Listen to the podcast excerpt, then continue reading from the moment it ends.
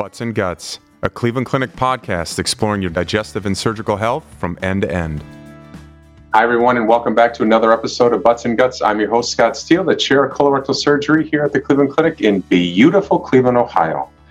And I'm very pleased today to have a dual threat, if you will. going to talk about Cleveland Clinic's Pediatric Inflammatory Bowel Disease Program. So, first, Jacob Kurowski is a pediatric gastroenterologist at Cleveland Clinic Children's, and Jessica Philpott, an adult care gastroenterologist at Cleveland Clinic. And these two together work in a transition clinic to kind of ease children from pediatric to adult centered care, beginning around 18 years old and into their early 20s, depending on the individual. So, thank you both for joining us and welcome to Butts and Guts. So happy to be here. Thank you so much for having us. First, we always like to start off with each of our guests to give us a little bit about your background, where are you from, where did you train, and how did it come that you're here at the Cleveland Clinic? So, Dr. Philpott, why don't you start us off? Well, hi. So, yeah, um, as I I've been a gastroenterologist here at the clinic now for ten years, and um, I trained at, at, Ohio State and then in Oklahoma and Texas.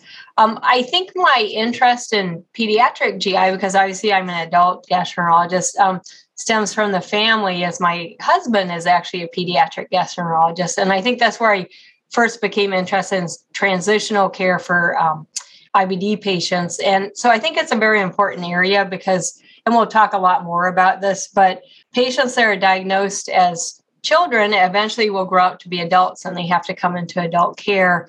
Um, and so this is one of my particular focus foci, I guess I would say clinically. Jacob, how about yourself? So I am a Cleveland native. Uh, I also did my uh, medical school at Ohio State, and then I did residency and fellowship both at Northwestern uh, University in Chicago.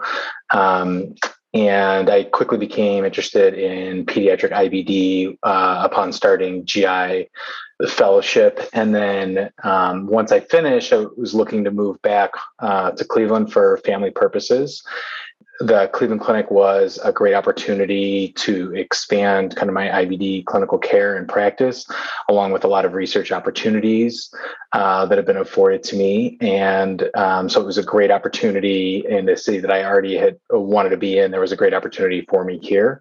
And then quickly after joining, Dr. Phil Philpott reached out to me, which was uh, about six or seven years ago now, about starting to collaborate on transitional care and we started to uh, write some uh, literature together and uh, publish several papers and then uh, formally put together a transition clinic. Well we're so glad to have you both here. And as a fellow big ten member a lot of big ten blood running through here. So uh, jessica we'll start off with you. Can you give our listeners we've had some you know people talk about ibd but you know, our listeners may not have listened to all of them. So can you give a little refresh, a little bit of a 10,000 foot view level of what is inflammatory bowel disease? Yes, certainly. So, um, inflammatory bowel disease actually encompass a, a, number of disorders all, all, under one umbrella, but basically, um, they're autoimmune conditions of the intestines. And the two main forms that we deal with are Crohn's and ulcerative colitis. Um, in both of these situations, a dysfunctional immune reaction uh, with the flora of the intestines uh, results in uh, damaging inflammation in the intestinal lining.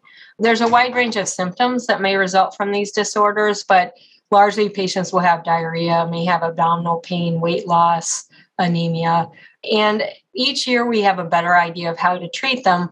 But the mainstay of our medical treatment are immunosuppressive therapies that help us not take away the immune system, but shift its course so it's not as destructive. And Jacob, can you give us a little bit of an overview on Cleveland Clinic Children's inflammatory bowel disease program? Absolutely. So the Cleveland Clinic Children's has been taking care of uh, pediatric IBD for decades. Over the last several years, we have implemented a formal program um, really to streamline and formalize the process for patients when they come here to making sure that they really are receiving uh, multidisciplinary uh, high end care, including not just uh, thinking about the physician and the patient, but also care coordinators, uh, nutritionists or dietitians, uh, our pediatric and adult colorectal surgeons, social work, psychology, all kind of under one program working together. And so bringing all these different aspects together allows us to address all of the different needs um, a child may need in addition to just their medical care, uh, including uh, their mental health, nutrition, and the the impact on the entire family that occurs when a child is diagnosed with inflammatory bowel disease. Jessica, we know there's kind of different peaks in terms of onset within IBD itself, but how common are inflammatory bowel disease issues in children or maybe even into this transition state? I think that's a moving target. There's actually recently published an article noting that we continue to note an increase in incidence in children. About 25% of patients who develop IBD develop that in childhood or late adolescence. So, um, at least a quarter of our patients will be diagnosed at an early age. Jacob, truth or myth? If a person is diagnosed with IBD, it's likely this diagnosis occurs when they're still a child. So I think, as Dr. Philpott pointed out, that about a quarter of patients are diagnosed before they're 20 years of age. I think if you look at the overall burden in inflammatory bowel disease, a lot of them may start even with symptoms in childhood before they're actually diagnosed in their 20s and what we might not consider a pediatric onset disease, but it's still very young. And if you look at any of the kind of risk criteria for what is high risk disease, anybody diagnosed before even 30 years of age is going to be considered as a high risk modifier for having a long term disease burden for the disease. So, um, a little bit of a little bit of both. I would say not everybody is diagnosed uh, in childhood, but it definitely tends to be a, a larger burden when it is diagnosed in childhood. Yeah, you touched a little bit about this one. So, Jessica, truth or myth? IBD symptoms are more aggressive in children than in adults. So, unfortunately, it is true that patients that are diagnosed at an earlier age are higher risk for more destructive disease. So, when I'm assessing a patient as an adult, there's a number of factors I assess in order to really assess what their prognosis is. And being diagnosed at a young age certainly can predict more aggressive disease. And that means I need to be more aggressive in terms of making sure I manage it well. And I think the second aspect to that is that when individuals uh, develop inflammatory bowel disease at an age when they should be uh, growing and achieving their full height, it can have a permanent impact on them. And that's why I'm so glad I have, um, you know, heroes and colleagues such as Dr. Kurowski to really identify this disease early and treat it to avoid those um, side effects of having the disease. So, to the both of you, uh, you know, it's very nerve wracking to go to the doctor's office, especially if you're dealing with children in some cases. So, what can a parent and their child expect during their initial appointment when they come to visit either one of you or another member of your team here within our IBD program? Yeah, so we expect a, a full comprehensive evaluation, whether or not uh, they've been diagnosed yet. Certainly, there are a large number which we have a high suspicion um, that they are going to be a diagnosis, and we start to prepare them leading into um, an endoscopy. And you know, this the disease um, requires quite a bit of care outside of just the initial visit and the follow up visits. And so, what we want to uh, kind of do is welcome them into the program and understand that they are not alone and that there is a huge team behind what we do to help take care of them and that we're going to take it one step at a time, one day at a time, and address all their questions and all their needs, and look at each child individually and address what we can point by point for that child. There are certainly different variations within the disease and finer points in which there's not a one size fits all plan for each patient and there are um, nuances as both a science and an art form um, as we do in medicine. And so it is a lifelong diagnosis and while it can be scary we want to provide um, a lot of reassurance. I want to let people know that that we want their child to live a long, healthy, happy life, and that I want them to have whatever dreams and plans they had for their life and that the parents have for the child, that we're going to try not to disrupt that. We're going to try to maintain all of that. And that as we move through the process, you know, a, gastroenterologist and the IBD team is going to be involved uh, throughout the throughout the course, but we're going to support them every step of the way. And to add to that, um, when I will first come in contact with them, often is in our joint uh, transition clinic, and and that's a different position. So Jake's talking about when they're first coming in to be diagnosed. But another critical part of care of individuals that develop inflammatory bowel disease as children is that at some point they will transfer their care to adult uh, gastroenterology. And that is a little bit different setup because we're addressing different needs. Um, and what the transition clinic that uh, Dr. Kurowski and I have developed is designed to try and help facilitate that process for patients that might have challenges to transferring to adult medicine. So, for our transition clinic, what will happen is it's a joint visit. And so, both Dr. Kurowski and I will be there at the visit.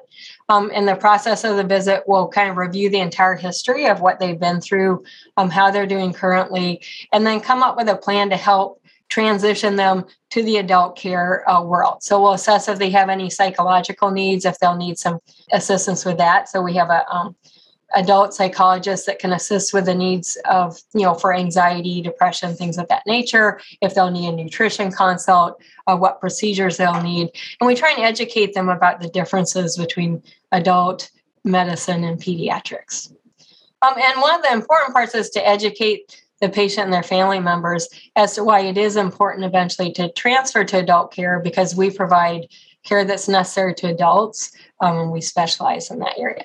Yeah, so understanding that we all play a you know various roles in terms of every patient's care, is this something that they need to check in with their specialist only when there's a flare? is this more like a continuity? Yeah, so absolutely a continuity of care. So after diagnosis, we'll see the patient several times in the first one to two months, sometimes even more frequently, depending on what complications or issues may arise. And then the goal is to have somebody in remission um, as quickly as possible. But certainly, I want to see a patient at least every three to four months, at a minimum of every six months the only advantage to one of the few advantages we've seen from the pandemic is it really has accelerated telehealth. And so a lot of times I'm touching base with patients even a little bit more often when we can do virtual visits mixed in with in person visits. If patients are coming for infusions, then certainly there's an opportunity to see them, there as well. But um, I want to be involved every step of the way uh, for the duration of their disease while they're under our care um, in children's.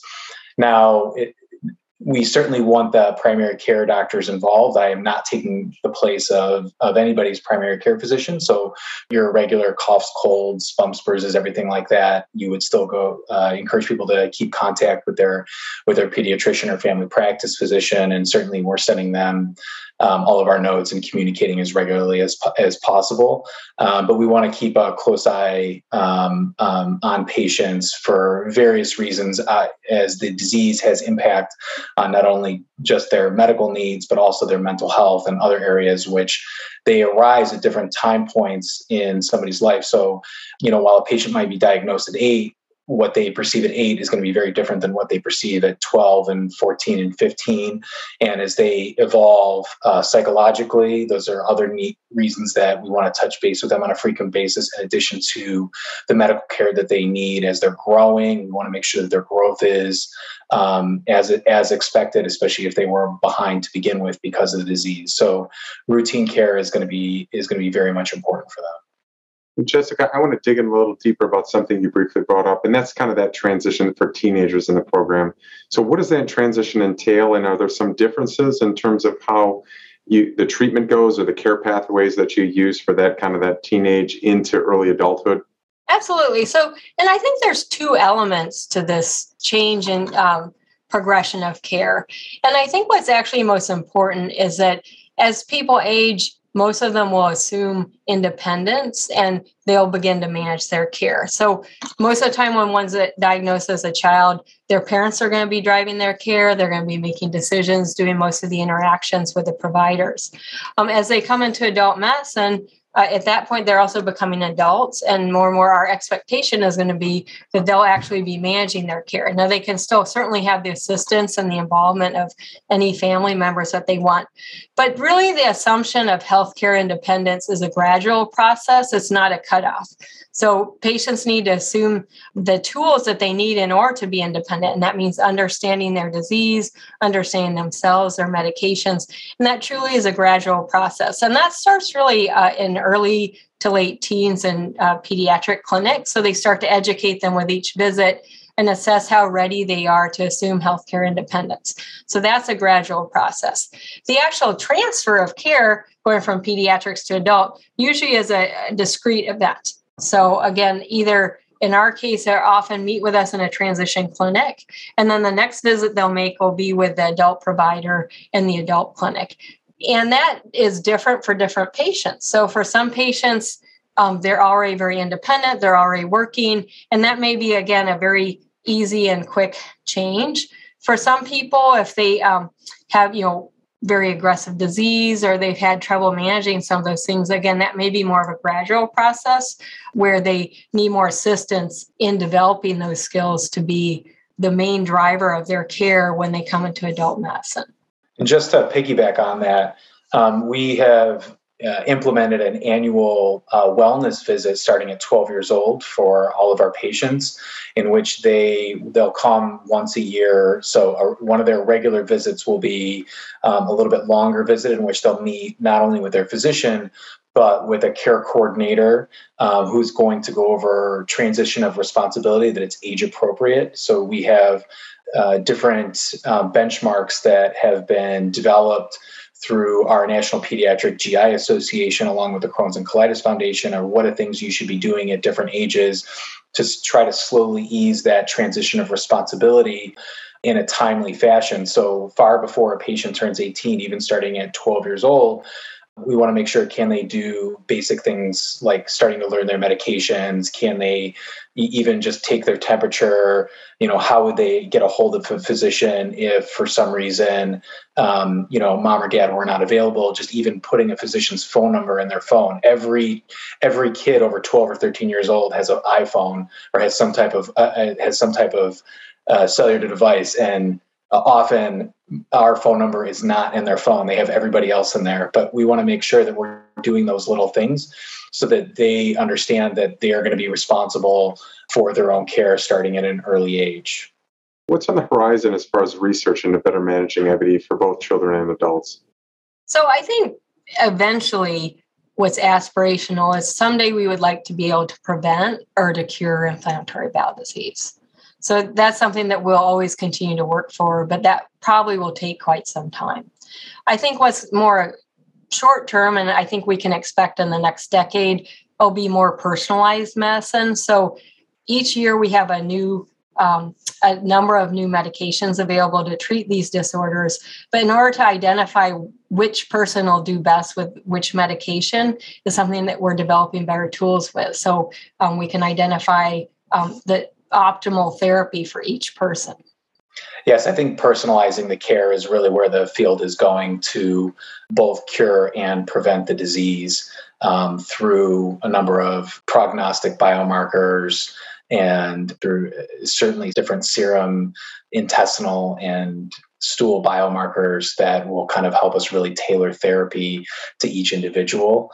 And the new therapies that are coming out are, are for the most part very targeted Obviously, we'd like to get away from anything that's infusion based, and so that things can be delivered at home a lot easier than having to come to an infusion center, as that certainly takes a lot of time up for patients and places a, a uh, burden um, on them for school and for work. Um, so certainly there is a lot more on the horizon for care uh, for both pediatric and adult IBD, along with our very early onset IBD patients. We're finding more and more genes or monogenic defects related to early onset IBD that can also be targeted as well. So it, it's certainly um, a lot of hope. That's fantastic and exciting stuff. And we always like to end with getting to know our guests a little bit better. So we'll go back and forth. So, Jessica, what's your favorite food? Uh, that's a good question. I have to say uh, pizza. Great. Jacob? Mm, uh, I'm going to go with a, a Texas style brisket. Very nice. So, Jacob, we'll lead with you now. What's your favorite sport? Unfortunately, it's football. My wife is a neurologist, and doesn't want my my children playing. But um, for better or worse, I'm a Browns fan, and football is still number one. Jessica. Well, certainly for participation, I prefer to ski. So can't find me. I'm on the mountains. Yep, absolutely. And so, Jessica, now to you. So, tell us about maybe a favorite place that you've visited or traveled to. So again, I, I every time chance I get, I'm gonna head to the mountains. I grew up in Colorado, so the Rocky Mountains are closest to my heart. Um, but there's always something new to do there and see. Jake, I love the mountains as well. Um, I would say, and I, I second the the skiing aspect. Um, although I'm still a bit of a beginner, but I'll say any national park in the United States would be a favorite place. And then finally, to the both of you, you've been around the world probably and to various places across the US. What do you like about here in Northeast Ohio? I have to say, I love the people in Northeast Ohio. I they're a mixture of true friendliness and yet common sense. And I like being in the middle, like we're equidistant basically between Chicago and New York. So, but our traffic isn't nearly as bad.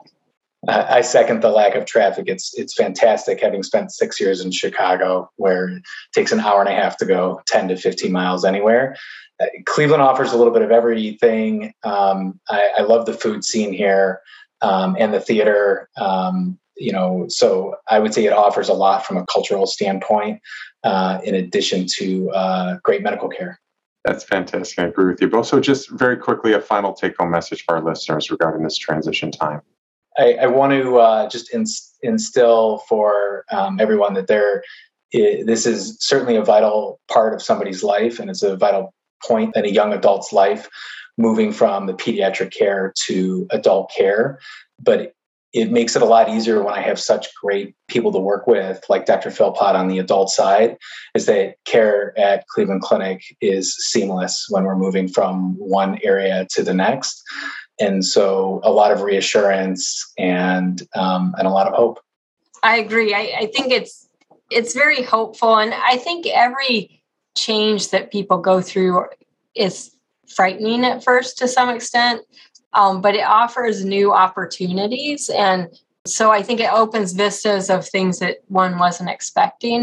And I think it's also important whenever you encounter change to understand that even this, like a transfer of care from pediatrics to adult, is going to look different for different people. So, if one is going through that, you need to give yourself a little bit of time. Um, make sure you know what you want out of the situation and just understand that you can take the time you need and you need to find the situation that you need. So, listen to your gut, ask the questions you need to be asked, and that'll help you get where you need to go. That's fantastic. And so, to learn more about Cleveland Clinic's Pediatric Inflammatory Bowel Disease Program, please visit clevelandclinicchildren's.org slash IBD. That's clevelandclinicchildren's.org slash IBD. You can also call us at 216 444 5437. That's 216 444 5437. And again, you've heard me say it a million times. Finally, please remember it's important for you and your family to continue to receive medical care Get regular checkups and screenings, and rest assured, here at the Cleveland Clinic, we're taking all the necessary precautions to sterilize our facilities and protect our patients and caregivers. Thank you both for joining us here on Butts and Guts. Thank you. Thank you. That wraps things up here at Cleveland Clinic. Until next time, thanks for listening to Butts and Guts.